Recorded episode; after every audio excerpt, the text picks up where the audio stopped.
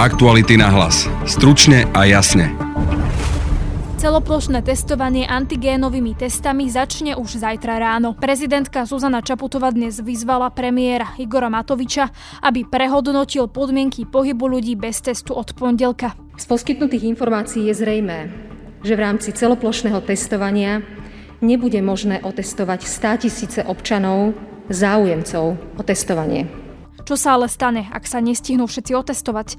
A nakoľko sú odberové miesta pripravené na zajtrajšie celoplošné testovanie? Aktuálne je menej ako 20 hodín do začiatku testovania. Informácia je, že nám ešte chýbajú tí takí ačkoví zdravotníci na otvorenie 15 odberových miest zo 70. Budete počuť starostu Bratislavského Ružinova, Martina Chrena. Obávam sa hlavne konfliktov. My sme v kontakte so štátnou policiou, ktorá nám poskytuje tzv. antikonfliktný tím a viete, to je pri čakaní v rade, keď je nervozita, ľudia sa boja nákazy, nákazy, tak už možno len to, že si niekto zapalí cigaretu a bude dýchať na niekoho iného a podobne môže vyvolať naozaj až bitku.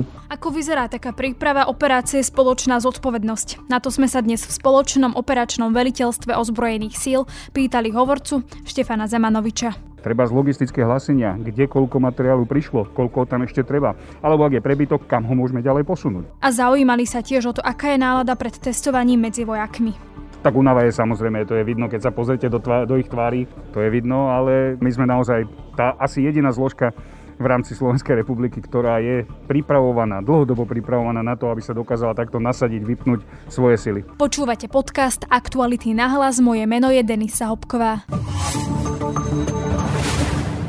Prezidentka Zuzana Čaputová nevidí reálne, že sa cez víkend podarí otestovať všetkých záujemcov. Uviedla to dnes po stretnutí s náčelníkom generálneho štábu ozbrojených síl Slovenska Danielom Zmekom a veliteľom operácie Spoločná zodpovednosť Ivanom Pachom. Adresovala preto výzvu premiérovi Igorovi Matovičovi. Vypočujte si aj vyjadrenie.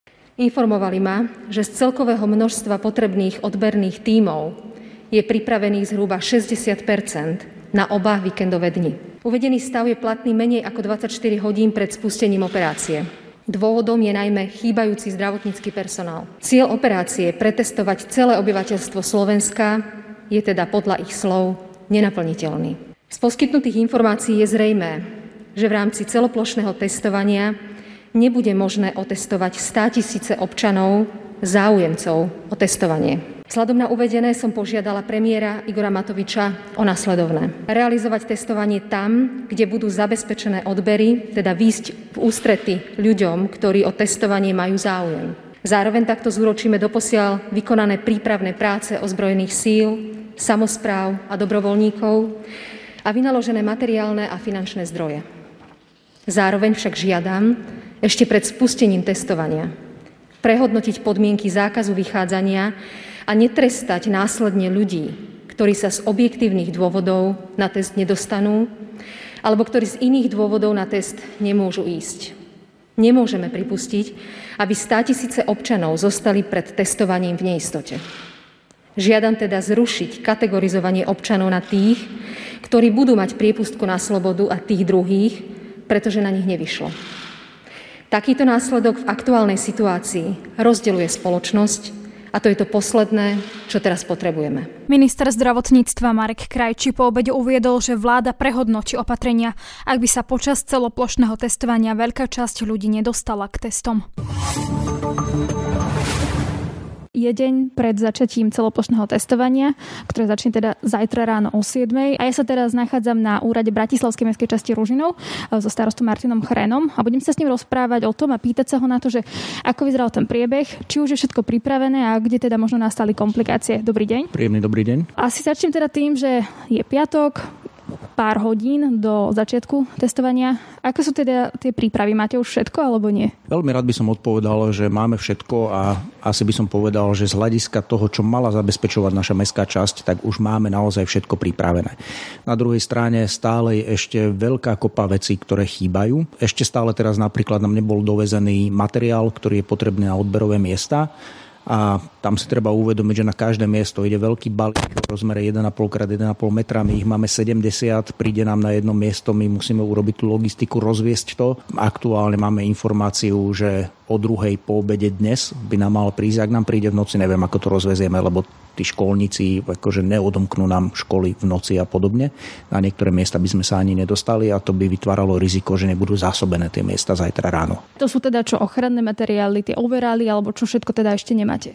A to je kompletné vybavenie každého odberného miesta, čiže od overovalov cez testy samotné, certifikáty, ochranné pomôcky a tak ďalej. Včera minister obrany Jaronáč e, spomínal, že chýba o zdravotníci. Vychádzalo to približne 2000-3000 na jeden deň, čiže dokopy približne tých 6000. Vy máte dostatok zdravotníkov alebo nie? Aktuálne je menej ako 20 hodín do začiatku testovania. Informácia je, že nám ešte chýbajú tí takí Ačkoví zdravotníci na otvorenie 15 odberových miest zo 70.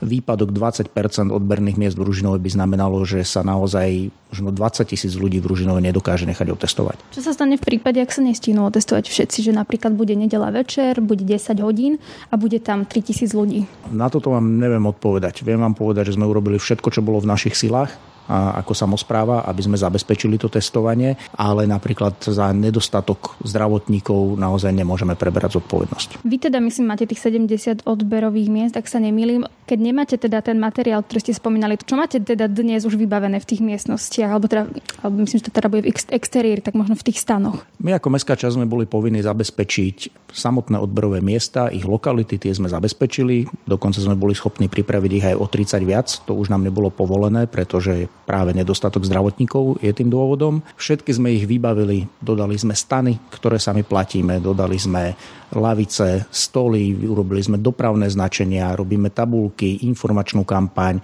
aby ľudia vedeli, kam majú prísť. Webkamery s drive-inov, ktorých máme až 8. Stravovanie samozrejme pre celý personál, nielen pre administratívnych pracovníkov, ktorých zháňame my, ale aj pre zdravotníkov, vojakov a policajtov. Dokonca ešte aj tie ochranné pomôcky, také veci ako šatňové listky, ktoré sú tam dôležité, aby sa nepomiešali testy a podobne, sme nakúpili za vlastné. Koľko vás to celé stále tá príprava? Náš pôvodný odhad bol, že tie náklady budú do 100 tisíc eur. Dnes už viem, že sa hýbeme niekde nad 150 tisíc e, so všetkými nákladmi. Toto je jedna ďalšia taká vec, ktorá možno doteraz ešte nezaznela.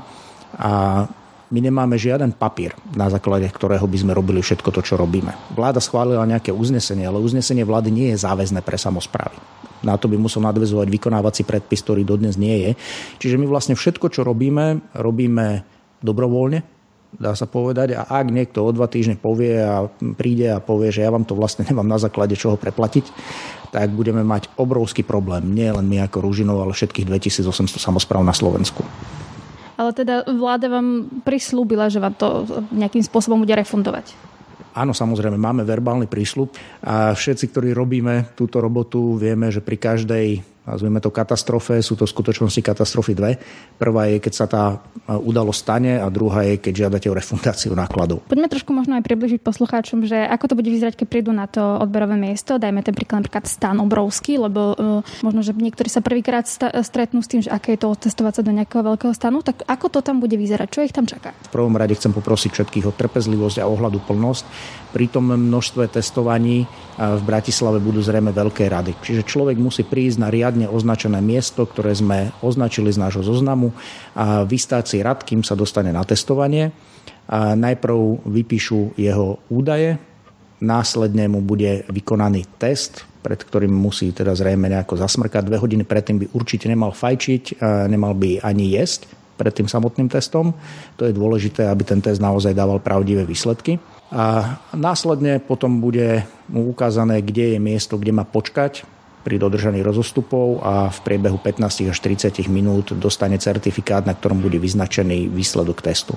Pri tomto všetkom sa zachováva GDPR, to znamená, tie jeho údaje a test sa vypisujú na dve samostatné tlačivá a nejdú takto dohromady a celé to bude založené na najjednoduchších veciach, čiže žiadne počítače, mnohé obce nemajú ani internet a to znamená, bude sa písať na perom na papier, a bude sa používať čakňové listky doslova, kde sa dá jeho test druhú polku toho listka dostane a na základe neho potom dostane výsledok. Odporúčame niektorým ľuďom možno aj, aby si vlastne pero priniesli, aby sa teda pripravili na to, aby všetci samozrejme dodržiavali proti teda tie epidemiologické pravidlá. Ešte to, že kde budú tí ľudia čakať? Bude to všetko v tom, pod tým jedným stanu, že tam ich aj otestujú a tam budú niekde ďalej čakať alebo budú čakať vonku niekde? Každé odberné miesto vlastne pozostáva, musí mať samostatný vchod a východ, čiže ľudia sa nemiešajú a pozostáva z vyhradeného priestranstva alebo miesta na čakanie pred testom. Na samotný test, potom je tam vyhradené miesto nejaké na samotné čakanie, to môže byť aj pod holým nebom, aj v nejakej špeciálnej miestnosti, závisí od jednotlivých miest a potom má samostatný východ, čiže tí, čo vychádzajú, sa nestretávajú s tými, ktorí vchádzajú. Veľmi podobné je to na tých drive-inoch. My máme urobené dopravné projekty na každý jeden z našich 8 drive-inov, to znamená z jednej strany prichádzajú auta, čakajú v rade, následne z auta je vykonaný odber tým osobám, ktoré v ňom sedia presunú sa autom na miesto vyhradené na čakanie, čo je väčšinou nejaké veľké parkovisko a tam za nimi prídu, dostanú výsledok testu a iným smerom potom z toho parkoviska vychádzajú. Zajtra má byť zlé počasie, očakávate, že ľudia tam budú ako dlho stať v tých radoch, váš taký typ? A možno, že teda asi aj s dážnikom nad hlavou, aby neupršalo. Na Orave sa v radoch stálo približne dve hodiny a my naozaj odporúčame, aby si ľudia nenechávali testovanie na poslednú chvíľu a obávame sa napríklad toho, že k večeru môžu vznikať aj konflikty, keď jednoducho niekto bude stať veľmi dlho v rade a už bude vidieť, že sa na ňo jednoducho nedostane, lebo armáda má striktné pokyny 21.30 vykonať posledný test a aj od tých lekárov naozaj nikto nemôže chcieť, aby po 13 hodinách ešte ťahali nejaké nadčasy, keď zajtra majú priznať ďalšiu 13-hodinovú šichtu. A netrúfam si to odhadnúť. My sa budeme snažiť robiť niečo ako minúta po minúte na našej facebookovej stránke, informovať obyvateľov, keď bude niekde voľnejšie alebo kde napríklad akurát teraz nechoďte, lebo tie rady sú tam extra dlhé, budeme zbierať tie informácie. Máte plán B, ak ráno sa otvoria odberové miesta a zrazu zistíte, že nemáte napríklad lekárov alebo vám nedorazili dobrovoľníci? Odberové miesta manažuje armáda a my zabezpečujeme tie priestory a celé vybavenie, ale samozrejme s kolegami tu budeme v pohotovosti a máme nejaké zálohy ľudí, ktorí sa nám prihlásili ako dobrovoľníci, aj keď tiež neviem garantovať, že o 10 minút 6 ráno v sobotu koľky zdvihnú ten telefón. A teda dobrovoľníkov máte dostatok? A prihlásilo sa nám dostatok dobrovoľníkov pri tých chybách, ktoré nastali v komunikácii, že napríklad my sme boli zodpovední ako obec za rozmiestnenie dobrovoľníkov. Včera sme zistili, že niekto z armády ich obvolával a poslal ich na úplne iné miesta. Teraz sa to práve rieši na úrovni štátneho tajomníka ministerstva obrany, aby sa zistilo, prečo sa stala taká chyba, aby sme ešte dneska stihli urobiť recalling, obvolať ich. A dúfam, že ale toto dokážeme, sú aj nejakí zamestnanci nášho úradu pripravení prísť a robiť tú administratívnu prácu. To je relatívne to najjednoduchšie, čo tam môže byť. Ale nájsť lekára, to je veľmi zložité. Čo očakávate zajtra v Bratislave, že sa bude diať? Veľa ľudí, chaos, kolóny, čo čakáte? Určite v okolí odberových miest, ktoré sú drive-in, očakávam veľké kolóny aut. Obávam sa hlavne konfliktov. My sme v kontakte so štátnou policiou, ktorá nám poskytuje tzv. antikonfliktný tím a viete, to je pri čakaní v rade, keď je nervozita, ľudia sa boja nákazy, tak už možno len to, že si niekto zapali cigaretu a bude dýchať na niekoho iného a podobne môže vyvolať naozaj až bitku. A naozaj chcem všetkých požiadať, aby boli ohľaduplné. Nikto z nás za to nemôže čo sa teraz deje. Ešte taká vec, že v pláne bolo najprv, že piatok, sobotu, nedelu, tak ako to bolo na Orave a napokon sa to, myslím, že tento týždeň, a dúfam, že teda to hovorím správne, zmenilo, že to bude len sobota a nedela s tým, že sa predlžili časy. Skomplikovalo vám to situáciu alebo, alebo v podstate vám to je jedno, v podstate vám stačí tá sobota nedela? Každá zmena na poslednú chvíľu pri takejto náročnej logistickej akcii skomplikuje situáciu.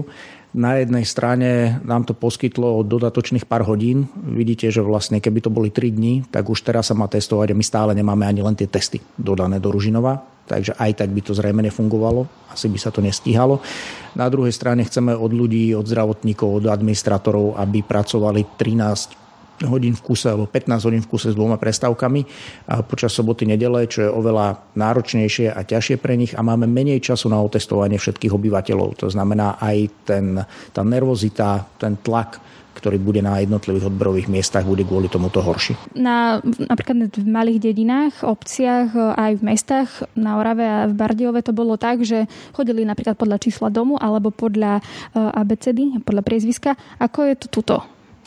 Rúžinov má naozaj 100 tisíc obyvateľov a zrejme aj viac Nijakým spôsobom si neviem predstaviť, ako prinútiť ľudí, aby rešpektovali nejaké rozdelenie podľa časov a podľa ABCD nebo aj podľa ulic.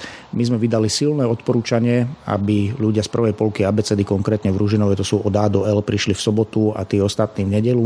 A výsledkom bolo niekoľko desiatok až stovák telefonátov, či môžu prísť inokedy, sú dvaja manželi, ale nemajú spoločné priezviská, či musia ísť na dvakrát, no nemusia, je to len odporúčanie a niektorí ľudia pracujú v sobotu, niektorí pracujú v nedelu. Akože naozaj to sa dá možno, ak máte 100 obyvateľov, tak doslova ich dokážete obehnúť aj na bicykli. Ak máte 100 tisíc obyvateľov, takéto niečo je nevymahateľné. Čakať v tejto chvíli, že štát mi donesie zdravotníkov a odkiaľ, čo sa majú teraz tie druhé mesta, ja neviem, Banská Bystrica alebo Rimavská Sobota, majú svojich zdravotníkov posielať do Košic, aby išli robiť e, výtery Košičanom, však treba sa zomknúť. Akože ja očakávam aj od toho mesta, od každej tej jednej komunity, či to je mesto, možno trošku anonimnejšia komunita, alebo dedina, že tí ľudia si povedia, že to sú pre nás tie testy, však to je na ochranu našeho zdravia, našich životov. A nie čakať takto, že jak na mannu z neba, že padne, že mi tam ten lekár alebo zdravotná sestra, jak Majka z Gurunu v strede Košic pristane na hlavnej ulici. No nepristane. Premiér včera reagoval na e, primátora Košic. Ako vnímate takéto vyjadrenia? Ja teraz budem veľmi pozorne sa snažiť formulovať slova, ktoré poviem, pretože si na jednej strane aj uvedomujem význam toho testovania. Odborníci ako pán profesor Krčmery hovoria, že to má význam, takže vôbec nejdem rozmýšľať nad tým, či má alebo nemá zmysel robiť takúto akciu. Každopádne túto akciu zadal štát, štát na začiatku povedal, že všetko zariadi od nás chce len priestory. Za posledný týždeň obrovská časť vecí, ktoré mal štát zariadiť, prešla na bremeno samozpráv a samozprávy to urobili. Možno si niektorí trošku zafrflali, ale zariadili to. Zabezpečiť zdravotnícky personál je úloha jednoznačne ministerstva zdravotníctva. Od začiatku to tak bolo v uznesení vlády. Vláda ako jediná má v rukách nástroje, ako napríklad mobilizovať v rámci núdzového stavu a prinútiť ak by chcela zdravotníkov prísť pracovať, samozprávy môžu akurát tak pekne prosiť. V žiadnom prípade nemôže byť za nedostatok zdravotníkov prehadzovaná zodpovednosť na samozprávy. Čiže máte pocit, že štát pri príprave celoplošného testovania nejakým spôsobom zlyhal? Takto to určite nepoviem, pretože to, čo sa doteraz podarilo pripraviť za tak krátku dobu, sa nedá nazvať zlyhaním. Naopak, bol to obrovský výkon vojakov, ktorých tu stretávam a ktorí od nedele spali len pár hodín ale je jasné, že takú obrovskú operáciu za tak krátky čas sa nedá urobiť bez chýb a absolútne odmietam, ak by sa niekto snažil tie chyby prehadzovať teraz na niekoho iného, poťažmo na samozprávu. K zajtrajšiemu celoplošnému testovaniu sa tiež vyjadrila napríklad Únia miest Slovenska. Píše, že deň pred celoplošným testovaním obyvateľov Slovenska hrozí, že niektoré odberné miesta v mestách zostanú zatvorené a mesta nedokážu otestovať všetkých ľudí. No a Únia miest Slovenska si tiež napríklad stojí za tým, že mestá sa v súčasnej situácii zodpovedne pripravujú a zaslúžia si skôr podporu a pozornosť zo strany štátu štátu ani konfrontáciu a útoky. Ďalšie informácie o testovaní sa dozviete na našom webe Aktuality.sk a v našich online článkoch, ktoré pripravujeme a v ktorých sa venujeme aj celoplošnému testovaniu, ale mapujeme tam aj celú situáciu s pandémiou na území Slovenska. Ako vyzerá taká príprava na celoplošné testovanie, respektíve operáciu Spoločná zodpovednosť? Boli sme sa pozrieť do operačného strediska ozbrojených síl Slovenska a pýtali sa na to, čo s chýbajúcimi zdravotníkmi, ale aj na to, aká je atmosféra medzi vojakmi pred zajtrajším testovaním. Ja sa teraz nachádzam na spoločnom operačnom veliteľstve ozbrojených síl. Operácie Spoločná zodpovednosť, so mnou je tu hovorca ozbrojených síl, pán Štefan Zemanovič, dobrý deň. Dobrý deň. Pán Zemanovič, asi ma najprv teda zaujíma, že keď sa nachádzam tuto na tomto stredisku, že čo sa tu teda všetko deje? Lebo ja tu vidím teda vojakov, ktorí sedia za počítačmi, niečo píšu do počítačov, pozerajú si papiere. Tak v podstate toto je také mozgové centrum tej našej operácie. Tu sa celá operácia vlastne už druhý týždeň plánuje a samotná tá výkonná fáza tak ako bola minulý týždeň, minulý víkend na Orave a Bardejove, odtiaľ to sa aj riadi. Ale okrem tohto za týmto ešte musíte vidieť aj 16 regionálnych veliteľstiev, ktoré sú v posadkových mestách po celom Slovensku, kde sú také podobné miesta, centra, o niečo menšie. Tí sú už priamo zainteresovaní do toho výkonu. Obvolávajú starostov, samozprávy, dobrovoľníkov a v súčasnej dobe aj zdravotnícky personál. Tuto, keď sa to plánuje, tak to čo znamená v praxi? Keď by sme možno vedeli približiť ľuďom, ktorí vôbec nevidia, ako sa pripravuje takáto operácia. Áno, pre nás vojakov je to zrejme, ale pre bežného civila je to, to je celá zmes aktivít, ktoré musíme naplánovať od e, tej logistiky, zásobovania už všetkým materiálom, ktorá sa musela začať plánovať už dopredu. Na začiatku je to tá analýza úlohy, kedy si musíme vlastne naplánovať, čo vlastne ideme robiť. Vieme, že máme určité množstvo ľudí, ktorých chceme pretestovať. Musíme si spočítať, či pri danej priepustnosti jednotlivých odberných miest to dokážeme, v akých časových rámcoch to dokážeme urobiť. Na základe toho stanovíme počty odberných miest. Podľa tej, ako my to hovoríme, personálnej topografie terénu, kde koľko ľudí žije, takisto nastaviť jednotlivé odberné miesta. Takže to je celé, celá, celé množstvo úloh, ktoré navzájom musia súvisieť, ktoré sa navzájom musia sklbiť tak, aby vo finále, ako to my hovoríme, celý ten orchester hral jednu notu. Títo vojaci, ktorí tu sú teraz, tak oni, keď do tých počítačov niečo píšu, tak píšu tam, že čo, že napríklad koľko ľudí bude v akom regióne. Počas tých dvoch týždňov bol vypracovaný operačný plán, ktorý sa ale neustále upravuje podľa zmien, podmienok, podľa požiadaviek a tak ďalej. To je jedna časť plánovania operácie. Druhá časť je, že sa navzájom odos, odosielajú rôzne rozkazy spresňujúce, naspäť sa vracajú informácie o tom, čo sa vykonalo, čo ešte potrebujeme. Treba z logistické hlasenia, kde koľko materiálu prišlo, koľko tam ešte treba. Alebo ak je prebytok, kam ho môžeme ďalej posunúť. Takže toto je všetko záležitosť, ktorú riešia tu na títo ľudia. To sú jednotlivé rôzne skupiny. Spojári, logisti, ako my hovoríme operátori, analytici. Mňa by napríklad zaujímalo, že čo teraz prežívajú samotní vojaci, ktorí teda posledné dva týždne, možno že aj tretí týždeň riešia takúto operáciu, že, že okolky prichádzajú do práce. Tak my ako vojaci sme zvyknutí, ako sa hovorí, 24-7. Čiže veľká časť týchto ľudí je tu už naozaj tretí týždeň. Veľká časť týchto ľudí tu strávila napríklad aj posledné 2-3 noci, kedy naozaj sa nám niektoré vstupné podmienky menili plynule za pochodu, ako sa hovorí, na základe rôznych požiadaviek. Či už to bolo od samozpráva, ale aj od rôznych dodávateľov, od, od e, expertov napríklad z ministerstva zdravotníctva a podobne. Takže títo ľudia naozaj to robia s vypetím všetkých síl, ale od toho sme vojaci. Čiže nejaké také únava? Tak únava je samozrejme, to je vidno, keď sa pozrite do, tvá, do ich tvári, tak naozaj sú unavení.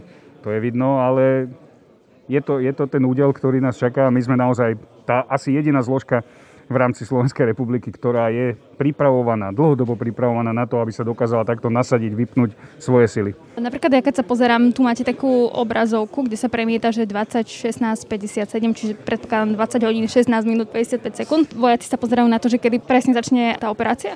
Áno, toto je taký odpočítač, countdown, ktorý je tu nastavený na to, aby si každý uvedomoval, koľko času nám ešte ostáva na to, aby sme dotiahli posledné detaily pred samotným spustením operácie, ktorá začína zajtra ráno o 7.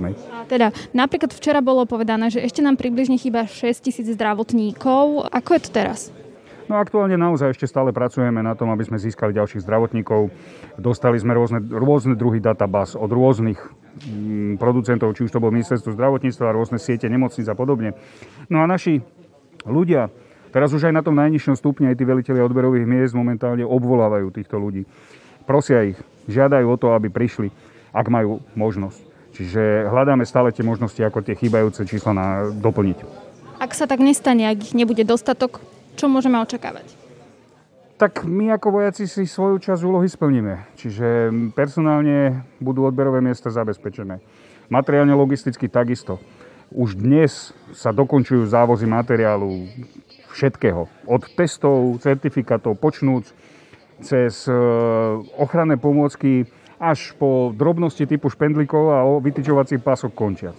Čiže my svoju časť splnenú budeme mať, Uvidíme, čo bude ráno, koľko odberových miest bude plne vybavených, kde budú týmy na minimálnych možných počtoch, ale pevne veríme, že naozaj nájde sa dostatok e, zdravotníkov, aby sme mohli otvoriť všetky. Napríklad videli sme na Orave alebo v Bardiove, že neprišli všetci zdravotníci, ktorí mali napríklad prísť. Toto sa potom ako na tom mieste rieši, keď zrazu zistíte, že máte na miesto štyroch, dvoch zdravotníkov alebo možno ani jedného? Region Orava a Bardejov e, boli špecifické tým, že to boli relatívne menšie územné celky, kde sa dalo doplňať personál aj z iných zdrojov, zo záloh a tak ďalej. Celoplošné, celonárodné cestovanie je už trošku iná kategória. Tuto ale vstupujú už do toho iný, iné zložky, pretože naozaj tu musím zdôrazniť, že jedná sa o civilno-vojenskú operáciu. Vojaci sú zodpovední za jej naplánovanie a riadenie. Tuto do toho budú vstupovať ďalšie zložky, od ktorých tiež očakávame plnú súčinnosť.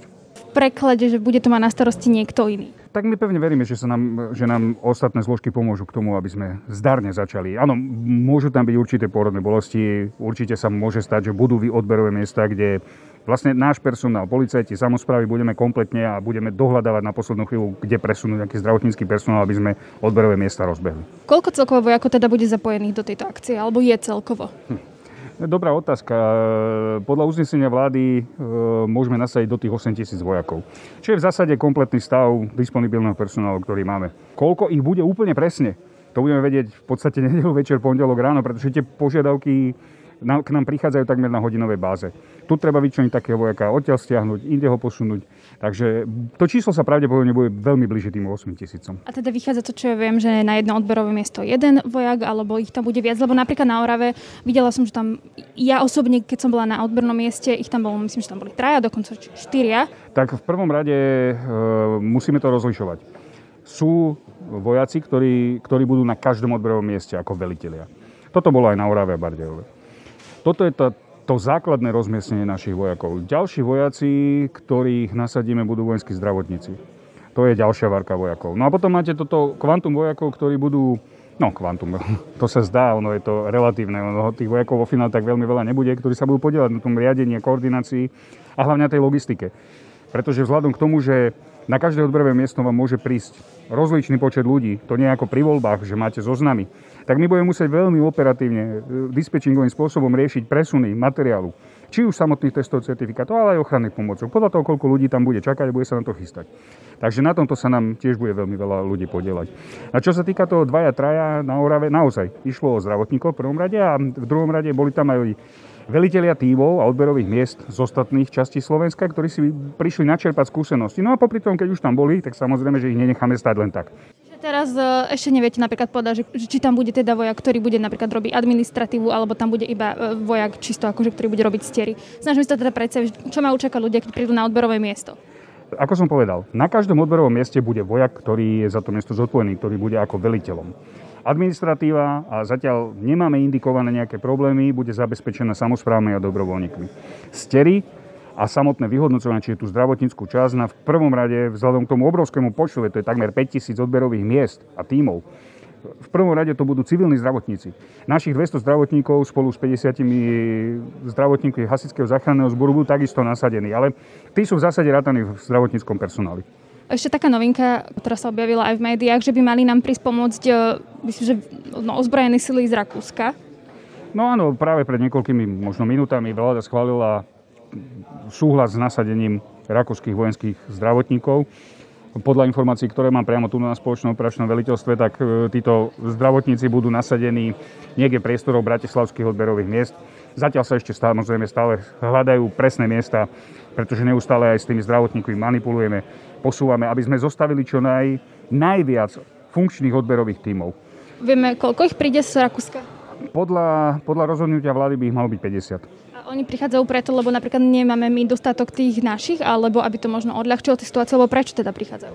Tak podľa týchto informácií ide o určitú pomoc Rakúska nám pri tomto testovaní, lebo všetci dobre vieme, že jednoducho aktuálne neustále hľadáme zdravotníkov. No a Rakúska republika nám ponúkla túto možnosť pomôcť.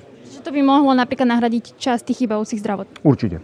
V čom je to náročnejšie, inšie plánovať toto, takto celoslovenskú akciu, ako, ako to na Orave a Bardejove? Tak samozrejme rozsahom. Tedy nebol problém e, vytvoriť si zálohy, nakoľko išlo naozaj obmedzené regióny. Hej. Išlo dohromady nejakých 185-190 odberových miest v jednom dni. Teraz je to 5000 odberových miest na celom Slovensku.